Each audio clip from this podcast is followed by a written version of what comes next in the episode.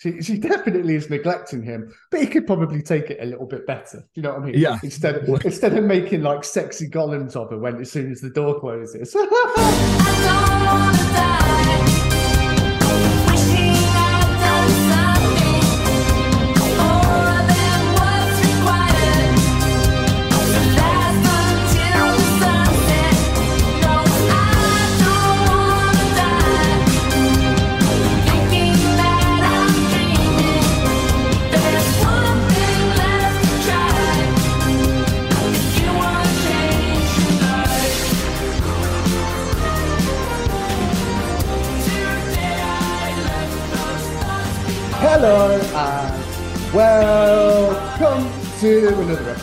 episode of the End Podcast. I am your regular, one of your regular co-hosts, Matt, and today we are part two of a special series.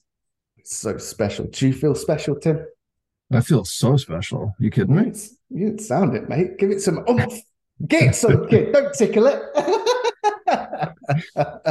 and today we're continuing in the source material from James Gunn's proposed DC slate. So it's quite handy actually that we watched the last of his Marvel films last week and we're all excited again for it. Uh, this week we are doing the first absolute edition. I think it's about one and a half of the original books. How are you, Tim? And how are you looking forward to getting stuck into the swamp? I'm doing awesome, man. Really enjoying these uh, episodes. Loving the creator uh, it's actually not really a creator spotlight. It's more. It is though, actually, because it's yeah, it's James James Gunn's. It's like a James Gunn spotlight. But anyway, I love I love these deep dives on these comic book stories. I'm pumped. What about you? Yeah, no, I'm. I can't wait, mate. I just feel like we're really getting into the groove of what we are as a podcast now with almost exclusively horror content. no. Maybe we're just twisted little deviants, and, and we're, that's what it is. It's not the format. It's just that we are we're just longing. We've just been longing for an expression of our seediness. yeah, yeah, yeah. yeah, yeah. anyone that knew me as a child would probably say that I found that long ago. I'm no like horror aficionado, you know? Like I'm not like a scholar of the yeah. genre. So everyone I see, I'm like so giddy and excited for it. New to me, you know? Maybe that's coming through. I don't know.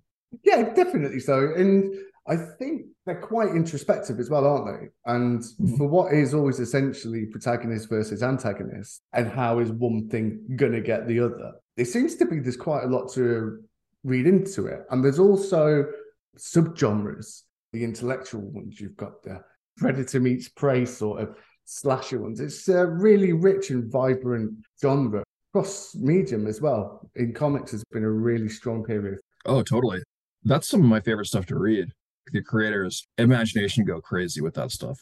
How they render the monsters, whatever that monster is, you know, the antagonist, and just like the crazy scenarios. It's really where comics are, in some ways, at their best because you can convey things on a page you just can't convey in any other way as effectively again, I don't know the history of horror and comics, but it seems to me like now is a very fertile time. Well, I think what we're talking about today, let's call it the mainstream's genesis of horror comic and the way it took a, left turn into the deepest depths of Alan Moore's mind. So, shall we? Well, and also, it's just good to not be talking about film gossip again. I couldn't bear doing that anymore. And uh, maybe I can understand some some of the frustrations previously. I think it's only been betrayed by my own enthusiasm to know. I think back in the days, it was still vibrant. It was still exciting. I was itching to find out what happened next in these superhero IPs yeah. and universes. Whereas now, I'd rather just not find out, turn up, and then more than likely not enjoy it. Yeah, yeah, yeah, yeah. Oh, I remember we used to talk about when we first started the show. We we did like endless segments, and they were fun. Like who's gonna play like Reed Richards? I remember that being yeah, a thing. Yeah, and that's fun. But now I don't even I don't even think about that stuff anymore. And I'm the same way as you. Like it's been a while since I've watched a trailer. I just simply don't I don't even do it anymore. In fact, I barely even remember that Guardians 3 was coming out until like the week before. Well, maybe the no, week of. I was like, oh shit, Guardians 3. Yeah. So that's working for me. We gave very high marks to Guardians 3, but on balance, I think it's partly you know, a bit of fatigue, and it's partly that the MC is not really not delivering consistently enough. Yeah, but, I think you said as well that that's probably not a renaissance for the MCU. That's just a renaissance for James Gunn. Yeah, that's. I think it's yeah, yeah, exactly. Simple. Yeah, but that was last week's episode. But what for this week's? So, if anybody doesn't know, the Swamp Thing is a character. It's about a man.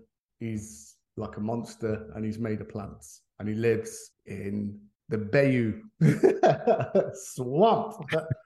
and that's about the long and short of it, isn't it? It's a comic. There's going to be people that don't like him. They're going to get him. They're going to come for him. And he has all this inner trauma and he wants to be a man again. Mm-hmm. I guess one thing to say about it is that the Alan Moore run on this, which I think started in like 1984, is that right? That's what my pages say.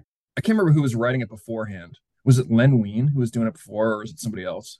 I think Len Wein did um, the 60s and it didn't run for that long. I think there was almost okay. a 10 year absence, or at least a 10 year between the start of one volume and the start of the other. And I think the first 23 issues were by somebody that were kind of almost treating it like a Fantastic Four thing for what was essentially still children's comics at that point, you know, fighting dinosaurs and then you going out oh, space wow. and all.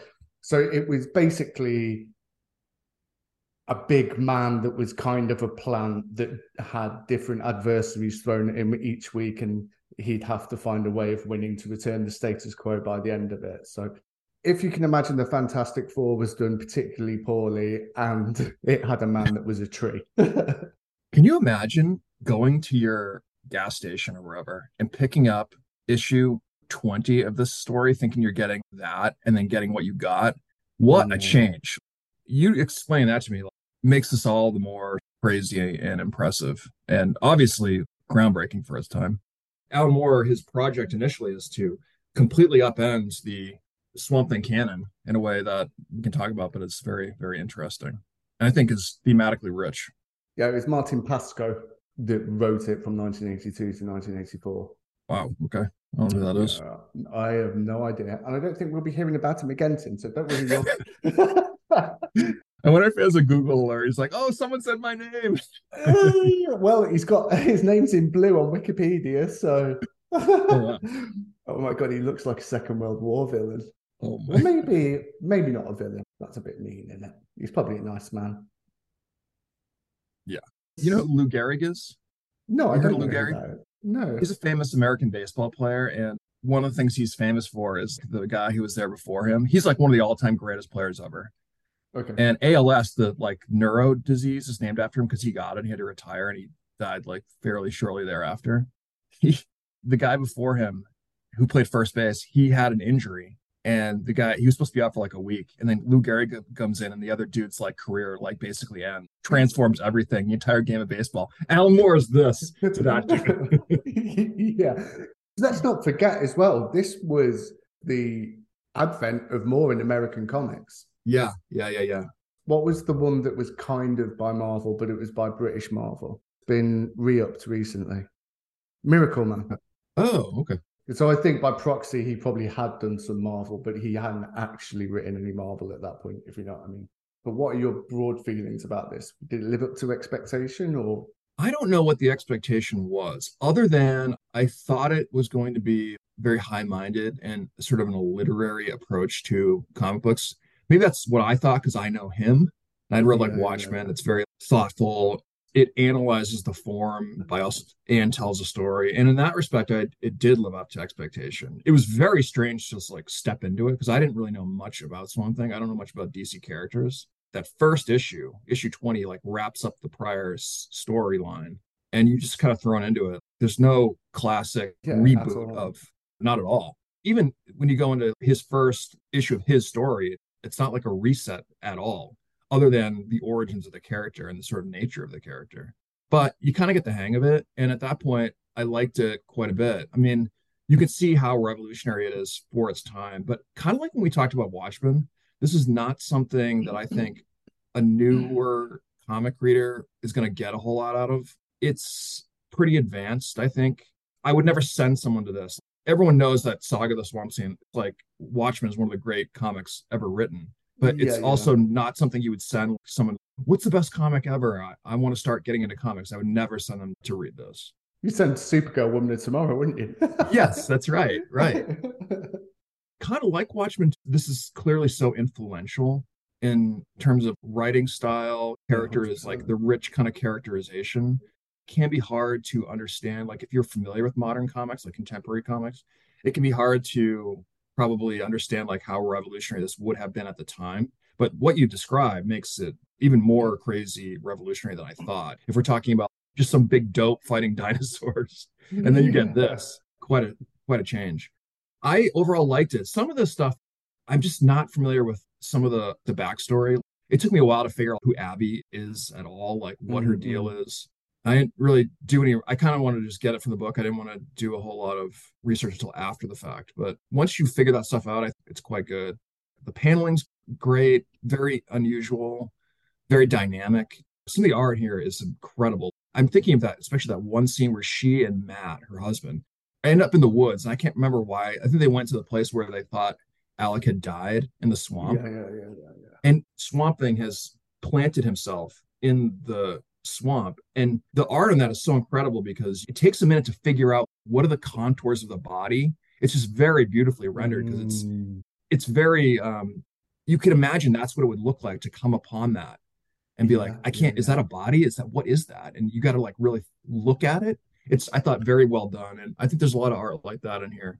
Having said that, there are problems too. Abby, I think, is quite underdeveloped and a lot of like, woe is me, help me, help me, help me for like 10 issues. And then some of the villains are just strange. They just came out of nowhere, like that Etrigan demon.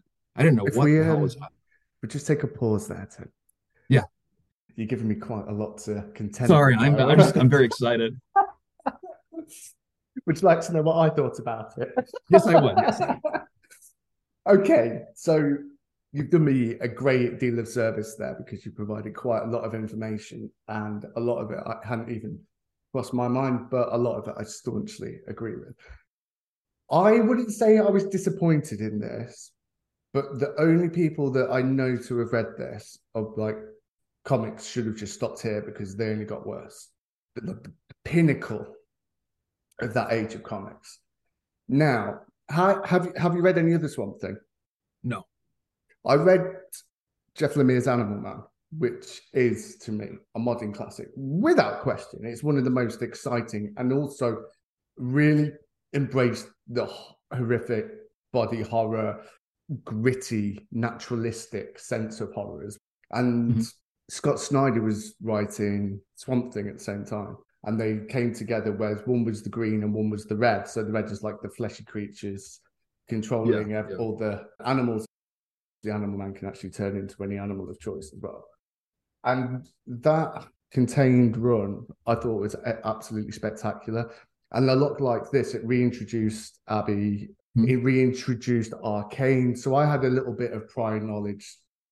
So I keep I keep going. Don't say man thing. Don't say man thing. Don't say man thing. so a little bit of prior knowledge to Swamp Thing a quite exciting prior knowledge. And I'm thinking, wow, like Alan Moore's supposed to be that much better than that small saga that I read. Then what am I letting myself in for?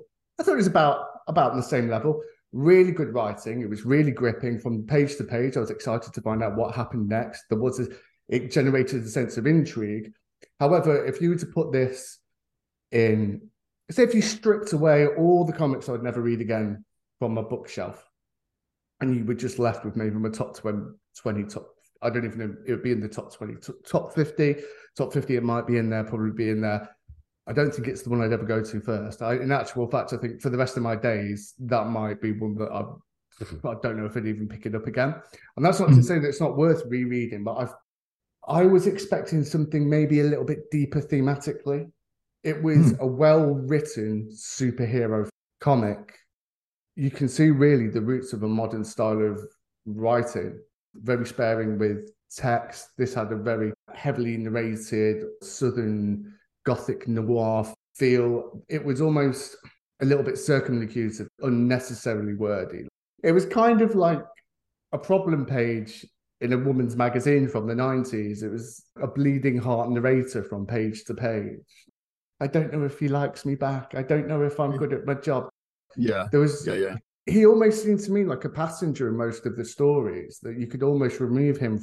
Obviously, he had to appear at the end of each of the arcs with the Floronic Man. Now, Mhm. I found the villains. Okay, let's let's let's take a step back. There was a part whereby it's revealed quite soon on. What's his name? Alec Alec Holland. Alec Holland. What a gentleman and a scholar. He was killed by a terroristy thing where there was a bomb and he is exploded into the swamp. And the Floronic man is basically taking bits of him when he's in his scientist perso- persona and trying to work out what he can do genetically to make it more perfect. Now, the twist of the tale is that he's actually the Floronic man, whereas the Swamp Thing has almost mycelial connection to all the plants in the entire of the world. The Floronic man has physical control and can make them glow or, or grow, or he can make them, like in one case, he makes them all expend a hundred times more oxygen than they would do. So he threatens to actually ignite the world's Mhm. atmosphere. And I thought things like that were really clever. With Alec Holland, it's found that he wanted in the previous writer, what's his name, Pasko, felt like there was a desire. He was trying to find a way back to becoming Alec Holland again. And what we Mhm. discovered quite early on, he lost his actual human self of identity because his body completely decomposed into the earth. This swamp and the uh, adjacent arboriculture absorbed his body's nutrition. It also absorbed little parts of his consciousness. And then Mhm. the swamp reformed him. And he found out that he wasn't actually a man turned into a monster. He was just a monster with the mind of a man. Piercingly, what is it that makes somebody who they are? Our appreciation is it's our, our memories or it's how people remember us or how we think we are. He is still within effect Alec Holland, and it's his actions that will define the type of person he is, not his memories of the man that he once was. For that first arc, the Floronic man was really, really strong as a villain. Maniacal escalation of paranoia and thirst for revenge.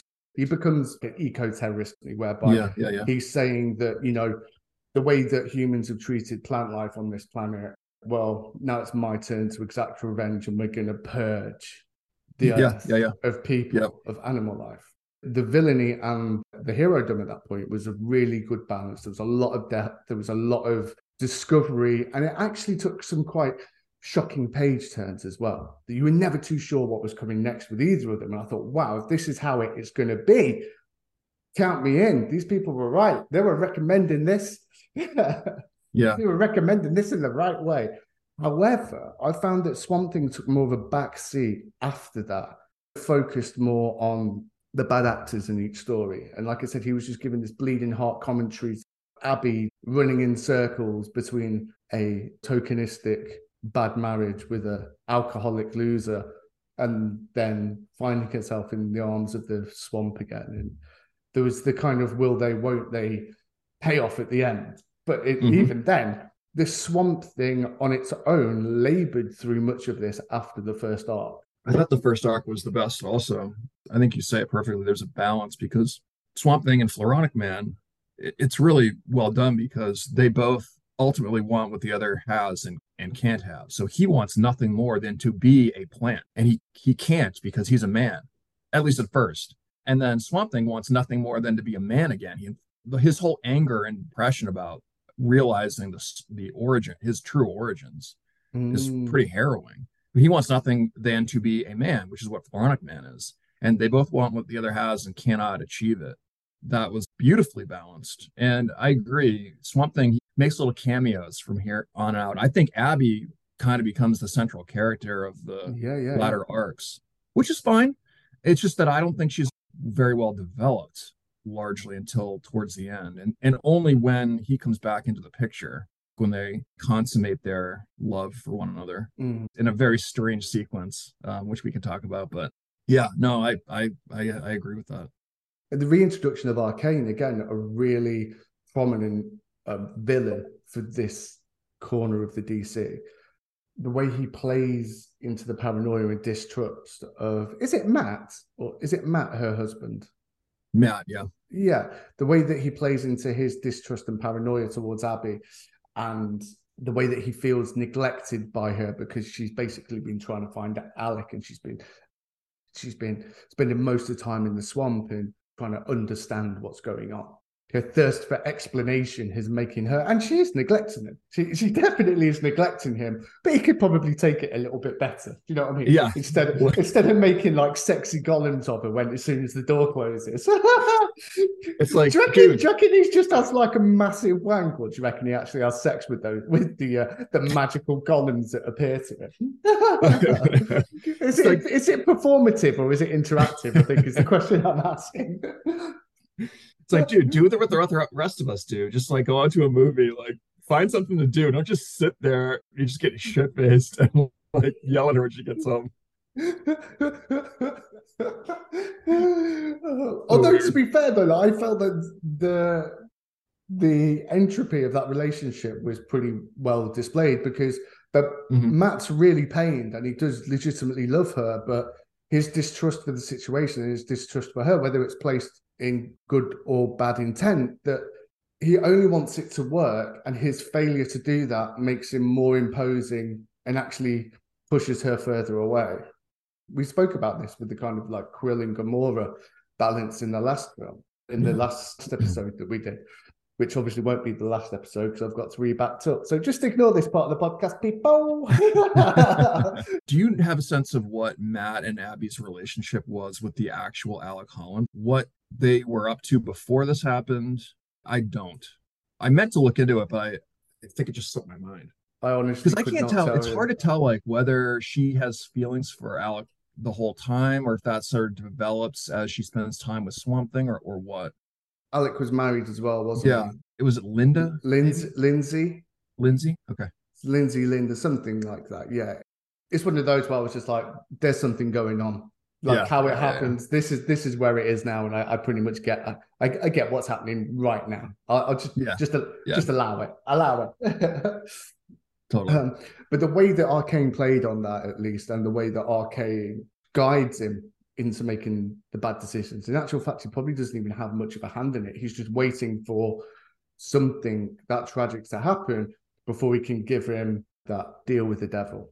Mm-hmm, mm-hmm. The way that he overcomes his both corporal and cerebral forms until he completely wipes him out. That was a strong passage. One of the things that this does well, it balances the cutting and the editing of of each of the the threads before it tied them back together.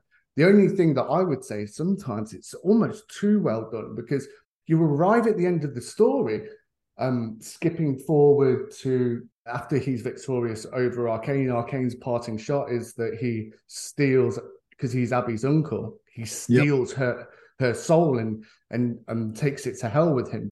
And that whole hell, it's one of the most adroitly drawn depictions of hell dark, murky, physical, sinewy, textured, genuinely turning the pages. It felt, it did actually feel like, wow, this is horrific to look at. It wasn't totally. just all painted red, it was dark, sort of miasmic corners. Obviously, hell is supposed to be for the worst people, but it's almost kind of for the weakest as well. Mm. Like the hmm. people that made bad decisions because it was easier, took the shortcut, so some of the the demons or the hell sent creatures, they are a little bit pathetic. They are a little bit inadequate. They are a little bit un- unable to track Swamp Thing and Abigail and that that yeah. wacky yeah that wacky creature that just drops in. His name's Etrigan. That's a great point. And he depicts these little mini scenes of the dams bickering with one another, which really adds to that. Yeah, yeah, yeah. And I felt that in itself could have easily been four or five issues, really built on it. But I think because Alan Moore has this such rich and full library of ideas that it was like, okay, we've got that one done. Right, what's next? Turn the page, yeah. turn the page. Quick, quick, quick. That was a very cool section of the story. We did an Alan Moore month uh, a couple of years ago now. We did V for Vendetta. Uh, Halo Jones, Cap- right? We did Captain Britain. The Joker one. Oh, Killing Joke. Yeah. So they were the Killing four. So Joke. if anybody wants to hear more of us More. talking about Alan Moore, yeah. If, if you want more, more, baby, more, more, more, how do you like it? Stop touching me. yeah. So if you want more, more, you can go back. There's a playlist on SoundCloud, and obviously all the episodes are on all your favorite listening locations. But one of the ways that Arcane manages to drag Abigail to hell is he rapes her. So there's incest. It's Mhm. hinted that, that that is what opened the door for him to take her soul to hell because Mhm. of the incest. And we we asked the question in the Killing Joke, having read Watchmen. There's a fairly early rape scene between one of the senior members of the team and one of the senior members' daughters, who's now also in the team. And when you look back at it, you have the sexual battery in the Killing Joke as well. In V for Vendetta, there's a rape scene pretty early on. I can't remember what the young girl's called now in that, but he saves her from uh, being sexually assaulted by policemen. And again, in this, there is sexual assault used as a plot device. I understand why it's used, and then obviously, yeah, I mean, fuck me. Um, what they called Lost Girls, that whole book is just salacious. So Yeah, totally. I think now I've noticed it, having now read quite, I wouldn't say a substantial amount, but enough to probably have comment on Alan Moore as a writer, that when I saw that, I was like, oh, come on, dude. Not every time. This is drawing me towards the perversion being in you and not in the stories. Yeah. Uh, I noticed it because we talked about it. I Mm. think here it serves some a justifiable purpose, but you're right. Why are we seeing this every time? I can even think of others. That he wrote a story with Jacen Burrows called Neonomicon, which is depraved, honestly. Like there's a lot of sexual assault in that, yeah. That might have been the first one I read, and I noticed it there as being just I think that one's somewhat known for this, and so I kind of knew about it going in. But yeah, I don't know what's yeah, that's a great point. I think in this case, let me just get back to your question. In this case, I think it's part of the story because of the way that it implicates the whole descent to hell. Though why she should go to hell, uh, that is a uh, disturbing thing to think about. She's the victim of this, not like I get why he would, but why she should as well is makes you wonder what he thinks about all this stuff. But man, it's it's like a trope, which is a weird thing to have a, a trope with. Yeah, exactly. I think you point pinpoint really well. The only reason why this isn't aggressively off-putting is because each time it is used really well as a story device. In each story, strangely enough, it feels organic to the characterizations there. One of the things that I've noticed on top of this as well is it's almost performative sexual battery in the way it's for one us as the audience, but also for the observation of the people in the story. In the Killing Joke, he takes Barbara Gordon for the purpose of upsetting Jim Gordon. In this, Mhm. he takes his niece and rapes her for the point of upsetting Alec Holland. In in the Watchmen, when Edward Blake, he doesn't find anybody to do it to. Laura Jupiter, who is Sally Jupiter's daughter. It feels like Edward Blake was actually jealous of Sally Jupiter's relationship. It was explicitly because it was her daughter. So again, performative sexual exploitation. Mm-hmm. Yeah, it's a great point. Yeah. Well, I've got one or two up my sleeve, mate. I'm not always shit. well, I think I've caught up with, with you now, Tim. Carry on. What what did you think about one off Pog or the Pogue or whatever that was? It was quite strange seeing that, having watched Guardians Volume 3 last week and seen the High Evolutionary, that we had these evolved creatures from another land Yeah. Who were invaded by humanoids that just saw them as meat as they are here, basically. So they escape in a Noah's Ark styled spaceship with as many creatures as they possibly could. And then they Mhm. arrive on Earth just to find themselves in the same peril. I actually really liked it. I liked it. It was a nice palate cleanser after a, an incest injected literal trip to hell. I was Yeah. quite happy to see it. I liked it too, but I didn't at first. I was like, what is this? Yeah, didn't- me too. Yeah. I gotta like sound out every word. What are these guys even saying? But I Mm. thought it was very emotionally poignant at the end. Really was, wasn't it? Yeah. The fact that it turned turned that way was very surprising. A lovely one off. I really liked it a lot. Do you have the Neil Gaiman essay in yours? In the Oh. absolute? Damn, I knew I had something to do. There is about 20 pages of text at the back of the Absolute Edition. And by the way, this is the most beautiful thing I have ever read. It's like Yeah. a moleskin covered. Um, you have the slipcase, it uses fluorescent lime green lettering on the dark black and dark green colors, and it punches out of the slipcase. And then you open it up and suede kind of moleskin Yeah. cover that's very tactile. And I was really nervous reading it. I'd wash my hands and I'd use the the alcohol anti, you know, like the COVID gel to make sure I've got all the grease off my hands.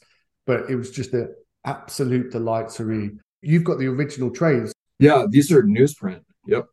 Oh, I love newsprint. I was curious about your version because you're it is glossy, right?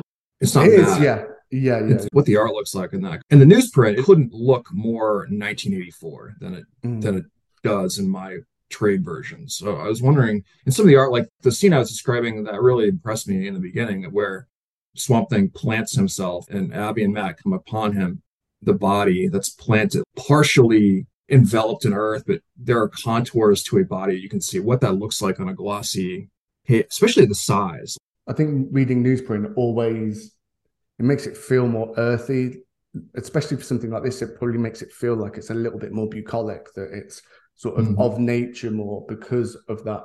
There's nothing that takes you out of it more when you have to keep tilting something, especially of, of something of that kilter. The- Yeah, yeah, the- right. to take the the shine of the light off the page. And my living room's dark. I've got a really fancy light fitting. It looks sick, but unfortunately, isn't fit for purpose. Yeah, so I have one of those influencer like arm arm things behind next to my head, pointing directly to the page each time. Mhm. So it is a bit of a jiggle.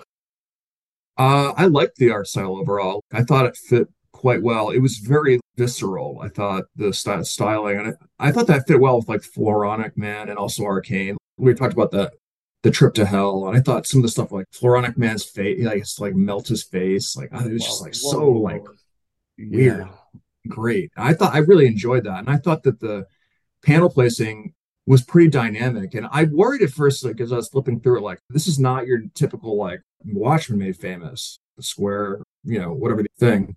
They're jagged, some of the paneling, but I thought that the layout was such that I didn't have any trouble following the story. I'm pretty expertly done. If you're going to use that is the concern. If you're going to use a format like that, where do I move from panel to panel? Because they they kind of overlap in some ways, or not, it's not clear the transitional pieces. But I thought that Hmm. they laid it out in such a way. I don't know who did that. Stephen Bissette, maybe. Um, I'm not sure. Uh, yeah, because apparently the art team wanted to be a lot more expressive with the character, and under Pasko, they weren't happy with. They had a very tenuous relationship with him. So when Alan Moore Okay. came in, it really allowed them to to spread their wings. I mean, it even rotates to landscape from portrait Yeah. at times. Yeah, that and that was my only problem. Like, it's not a problem. It's just like there, there's land, there's that whole section, the sex scene at the end, in the last. yeah, I think it's the last issue of my second trade, maybe. yeah, But yeah, there's- yeah. Yeah, page after page after page of landscape. Yeah. I like a landscape thrown in there for effect, but I, I don't want to be holding my book like this. Especially No, I your don't. book, I bet is just like crazy. Oh, no, it was, no, it's fucking mate. It was insanity, and as well because it's so heavy, and obviously it's so preciously put together and with such beautifully textured materials. I didn't even want to look at it too hard in case I creased it. Do you know what I mean? Like I get Yeah. too close and I go, "I'm sorry, I'm sorry, I'm sorry." yeah, yeah, yeah. I found that part. Look, if I didn't have to hold it and it was in front of me, it would have been a amazing. Like I, I respect it, but it what didn't make for a physically good read. I think you said dynamic panel placing. I think I'd use another word, which is erratic. erratic. Uh, yeah, this page it's going to be this way round, and the other page it's going to be this way round. Yeah. And then we're going to do like a pie chart, and then each of the pie charts goes to a different plot story. And Yeah, you just yeah. I'm just like, whoa, guys, calm down. Do you know what I mean? I do know. think what saved it for me from being erratic is, like I said, I didn't have to work as hard to follow, excuse me, to follow panels through the page. If you're going to do these overlays, a pie chart thing was wild. I could follow it. So that's what saved it from being erratic. You do have to work at it. That's the thing, which is fine. I mean, whatever. But if you're reading like 14 issues of this in a very condensed amount of time, I got through it comfortably. But like I was reading more than an issue a day. it asked a lot of you. I was reading just under one absolute edition a day. I honestly, you said, How are you getting on with it? I was like, Yeah, fine, mate. What's your problem? Stop fucking hustling me about Swamp Thing, will you? and then I picked it up. I actually took the day off work to inverted commas finish it. Oh, it has a ribbon as well, Tim. It has a ribbon. Oh, you I love, love a ribbon. I fucking love it, honestly. I want my casket to be draped in ribbons when I pass. oh no, it will be on the casket lid. It'll be on the coffin lid, and then it'll be under. Oh yeah, underneath the lid, and then it'll come over the top, and it'll go. That's where we left him. I do love it. It's so cheap. Like it's not even. They're never high quality. They're always going to. Almost certainly, they will fray at some point. But yeah, yeah. I'm just a sucker for a ribbon, baby. and how is the quality? Uh, how is the ribbon quality in the absolute? High? Yeah, mate. It's it's just the ribbon. It's a standard format okay. ribbon. Yeah, right. yeah, yeah, yeah.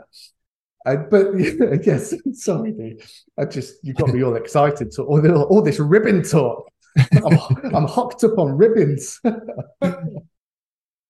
At the end of the day, if you were to say like you can only have comics that have your standard layout, you can only have comics like this, I probably would take the standard layout if I'm going to be reading a ton of comics. But in this particular comic, I liked the way they did it, and you could see they put thought into it. It was not yeah, exactly. Yeah, yeah. You have to add into the consideration that this is an art team that are comfortable in this way of doing, in the same way that Alan Moore is confident with sexual battery. The last thing I want to do is to read something where Ed Brisson's writing a rape story. Do you know what I mean?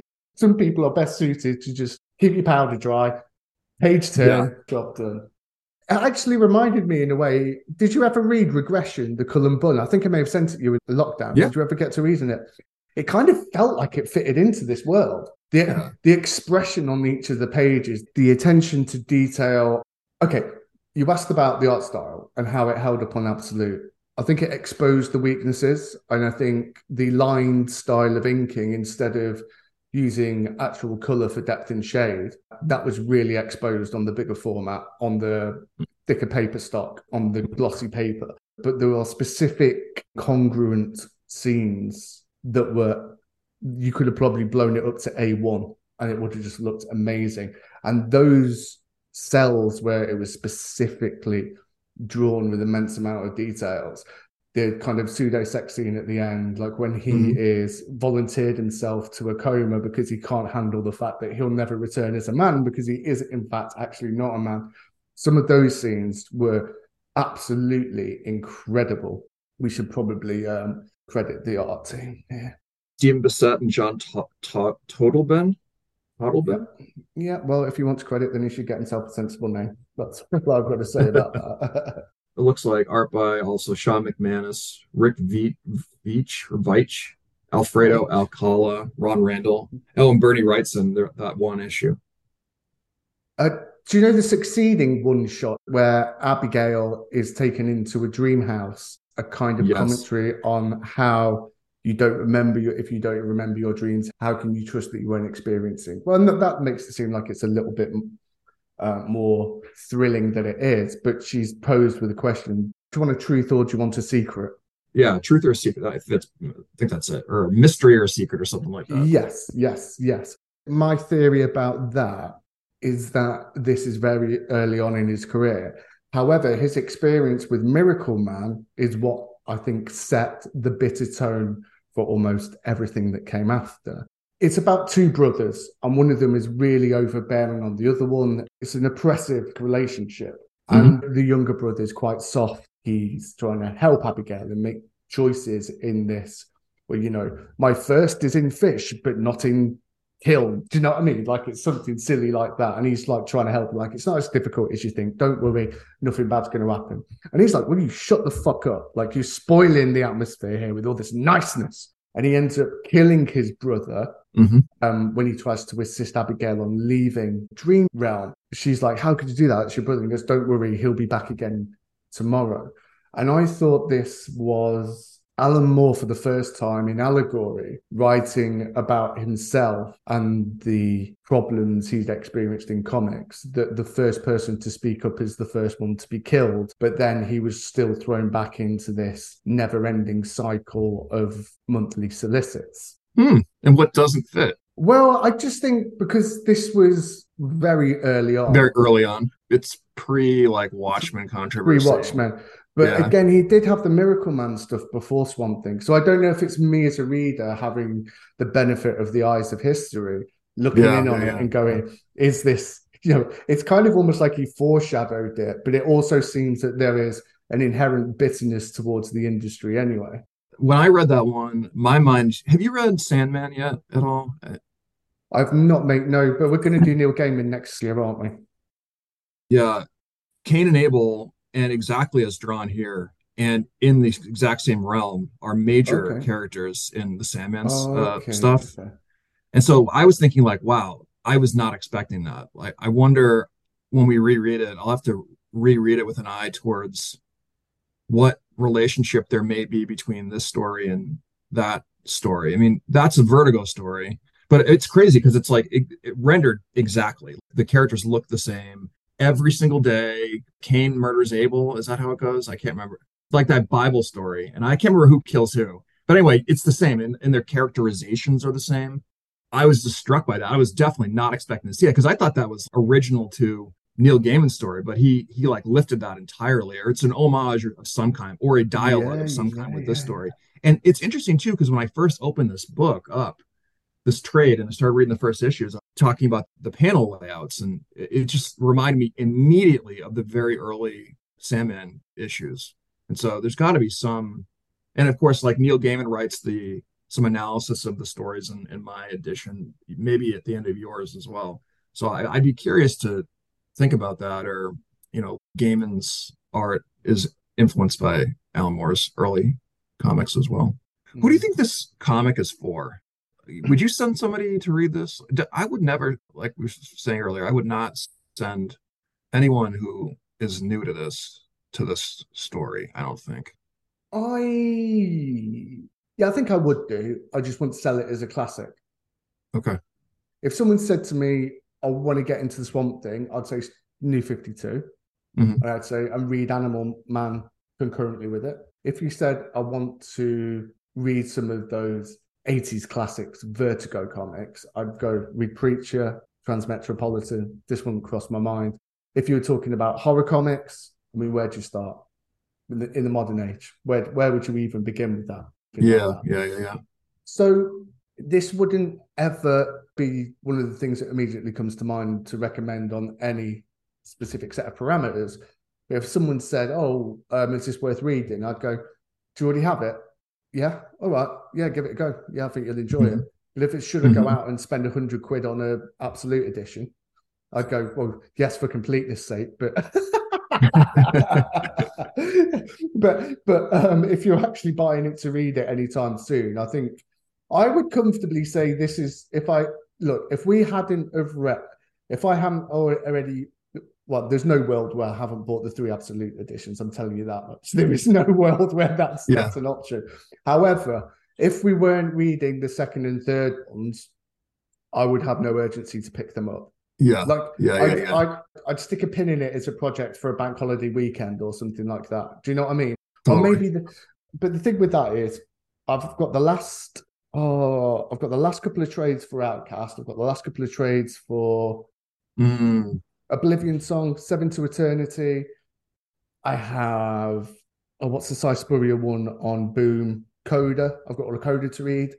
So mhm. on the list of projects where I just want to go from start to finish on them, and also with Coda, I really like that. I really like Outcast. I really like Oblivion Song, Oblivion Song, and I really like Seven to Eternity. I have the feeling that I'll never read those trades and end up getting the oversized hardcovers and then just just go through those like over a weekend or something. I didn't think it was possible to read one of these in a day. And it, it wasn't even a day because I, I, was supposed to be having the day off yesterday.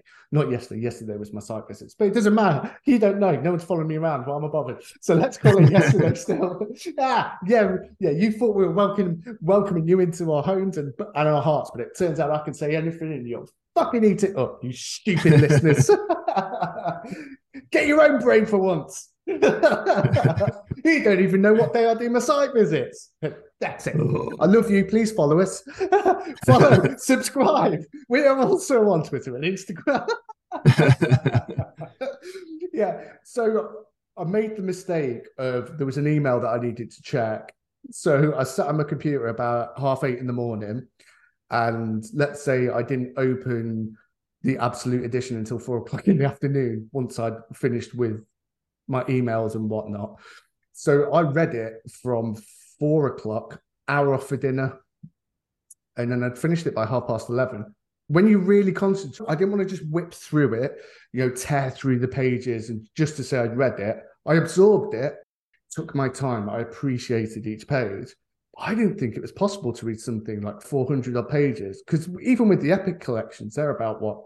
They're about 350, sometimes mm-hmm. like 350, maybe 400. I think they're just painful to read because they're all old. Oh my god, those things! It takes an age to get through those because there's like a novel in every page. Oh, it's fucking horrendous. so mate. much text, and that's one of the things that I appreciated about this, despite the fact that it was, like I said, this bleeding heart narrative from Swamp Thing. Like he was almost um, a third person narrator throughout of it. Yeah, yeah. It was quite sparing with the amount of text that was actually on each page. It never felt cluttered. The language was quite sparing despite the fact it being this very, would you say verbose would be unfair at times? No. Sometimes I found the prose to be like, you, you know the term purple prose? I, I've not heard that, no. I don't know if it's an American thing, but it's like the type of language used people use to s- try to sound profound. It's not verbose, but it's though also slightly overwritten, like some of the yeah, language yeah, used yeah, somehow before we wrap this up, the only thing I wanted to bring up, in addition to all the sparkling comments that we've already had, Tim, is that you can definitely see the fingerprints in this in, say, Al Ewing's Immortal Hulk, uh, a lot of the stuff that Brubaker and Phillips have put together. You can see this as a starting point and definitely a kind of page turn for comics mm-hmm. at that at that time, and the effects of it have actually continued to the current day. Yeah, I agree with that completely. And it's it's not just an historically important comic book. I mean, you it's readable. You can still get stuff out of it today. It's not anachronistic at all. I mean, some yeah. of it is. Some of the characterizations, early Abby characterizations, which I I've said already today, I, I found like a little bit cringe. You can still get something out of it today. Oh, last bit. When at the end of it, Abby runs to him and she's like saying, "Look, is it bad for me if I'm in love with someone that isn't my husband because he's in a coma? and he's like, look, he's been in a coma. This is when Arcane leaves his body. He just leaves him in fucking a coma. Good. Probably best place for him. And yeah. um, he says, no, no, that's fine. Look, you can't be a widow, a waiting widow forever. Is there somebody? And she's like, it's you, you big dummy. His mind immediately goes to, I made the plans. How are we going to fuck? yeah. so he goes away and he he pulls this sort of like yam looking thing out of his chest, which I'm thinking. if I was the artist, I would have made it a lot more phallic than it actually was. And I would have had, and she has to like bite the end off it. So if imagine, like, even if it was a carrot, or if he pulls just like a banana out, of, not even out of his like his his groin, he just pulls a banana out of his hip, and then he fucking like jams it in a gob, like in and out, in and out, and then she's she what are you doing, Alex? Because he actually said something. He's like stroking the hair, go, Don't worry, baby, just go with it. You'll understand eventually. And she's like, oh. okay, okay. Yeah, because that's the way it fucking works. You pull a dick out of your belly and then get her to eat it. Unless you're paying good money. But anyway, right? And then they go on this like whole like psychedelic, like mind meld. And she sees the world yeah. in the way he sees it. And it's all very um, like Cartoon Network sexuality, where they sort of have a hug in the grass and then they're like, oh my God, that was amazing. That was the best hug I'd ever had.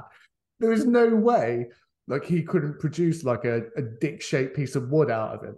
Like, there's no fucking way. Like, immediately he can make a dick with a functioning bell end. Do you know what I mean? like, yeah. like, like he is almost a walking dildo. Yeah, totally. It's just like he can. and one one afterwards as well, like as a bit of a joke, he could just like jiggle and snap it off and walk away. This is how you bastards, you've left it in me again. I told you it takes me fucking ages to pull it out. it doesn't oh even get my. smaller like a real boy.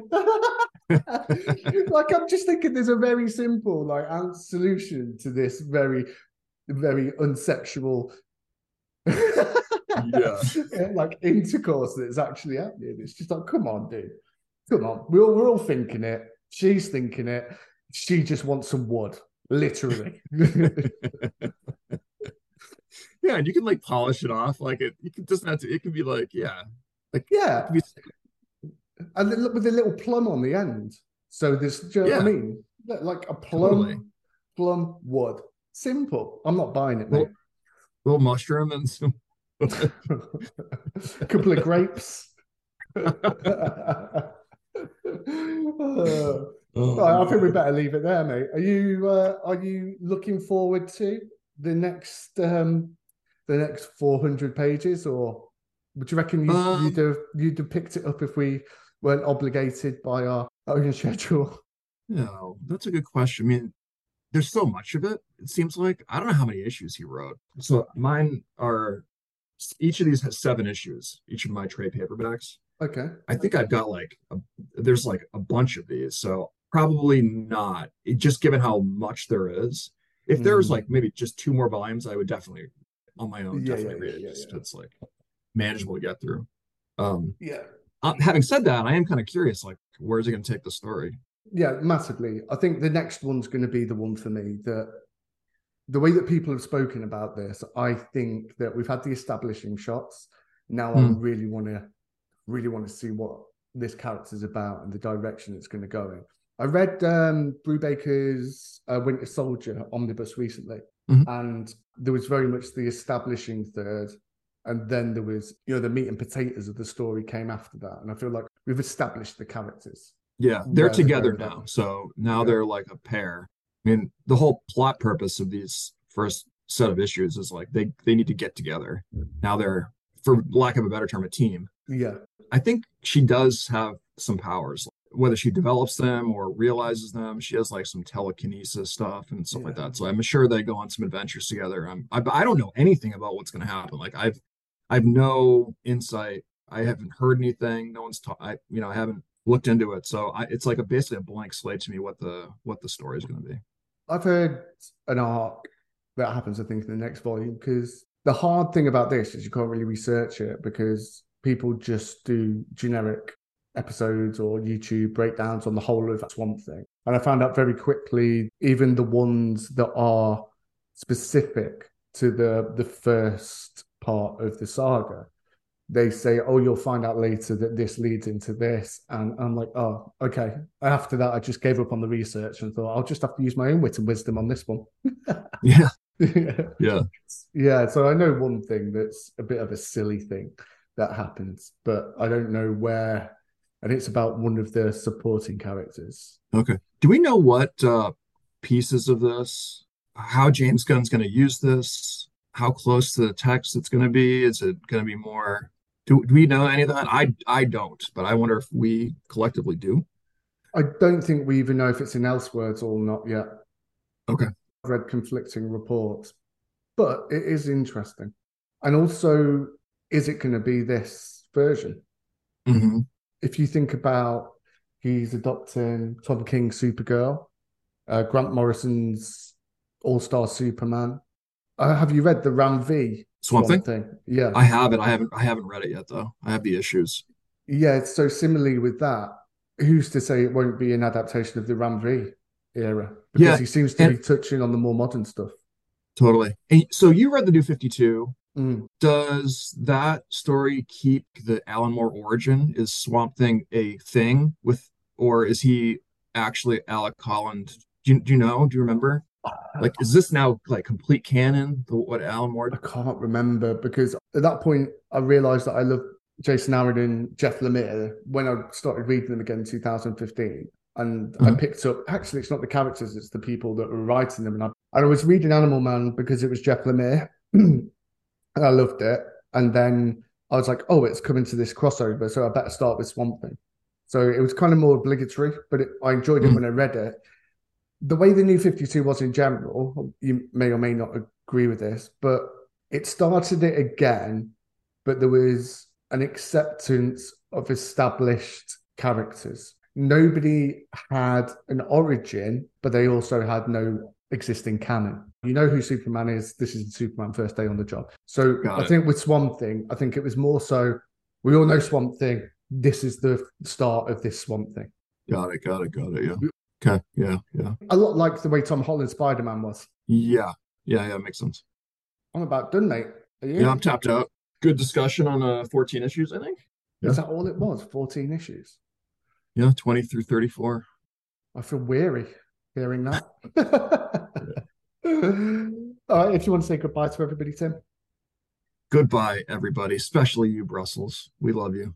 yeah, we do love Brussels. we do. We do. Okay, so just to remind everybody that if you have indeed made it to the end of this episode, you can find us on all your favorite streaming locations. If you're curious for more content, then we have reviews on Twitter, and that's the end underscore pod. Likewise, we create curate even comic art on Instagram, and that again is the end underscore pods.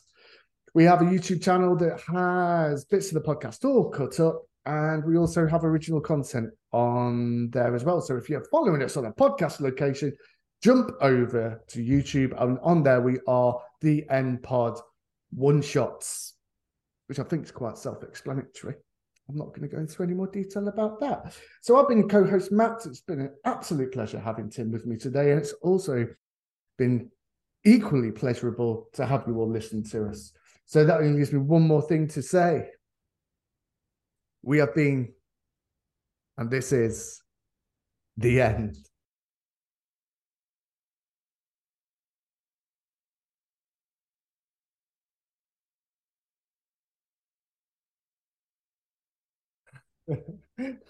Bravo. Oh, I can't believe I can't believe how long that went for. Well, we get into it. What are you gonna do?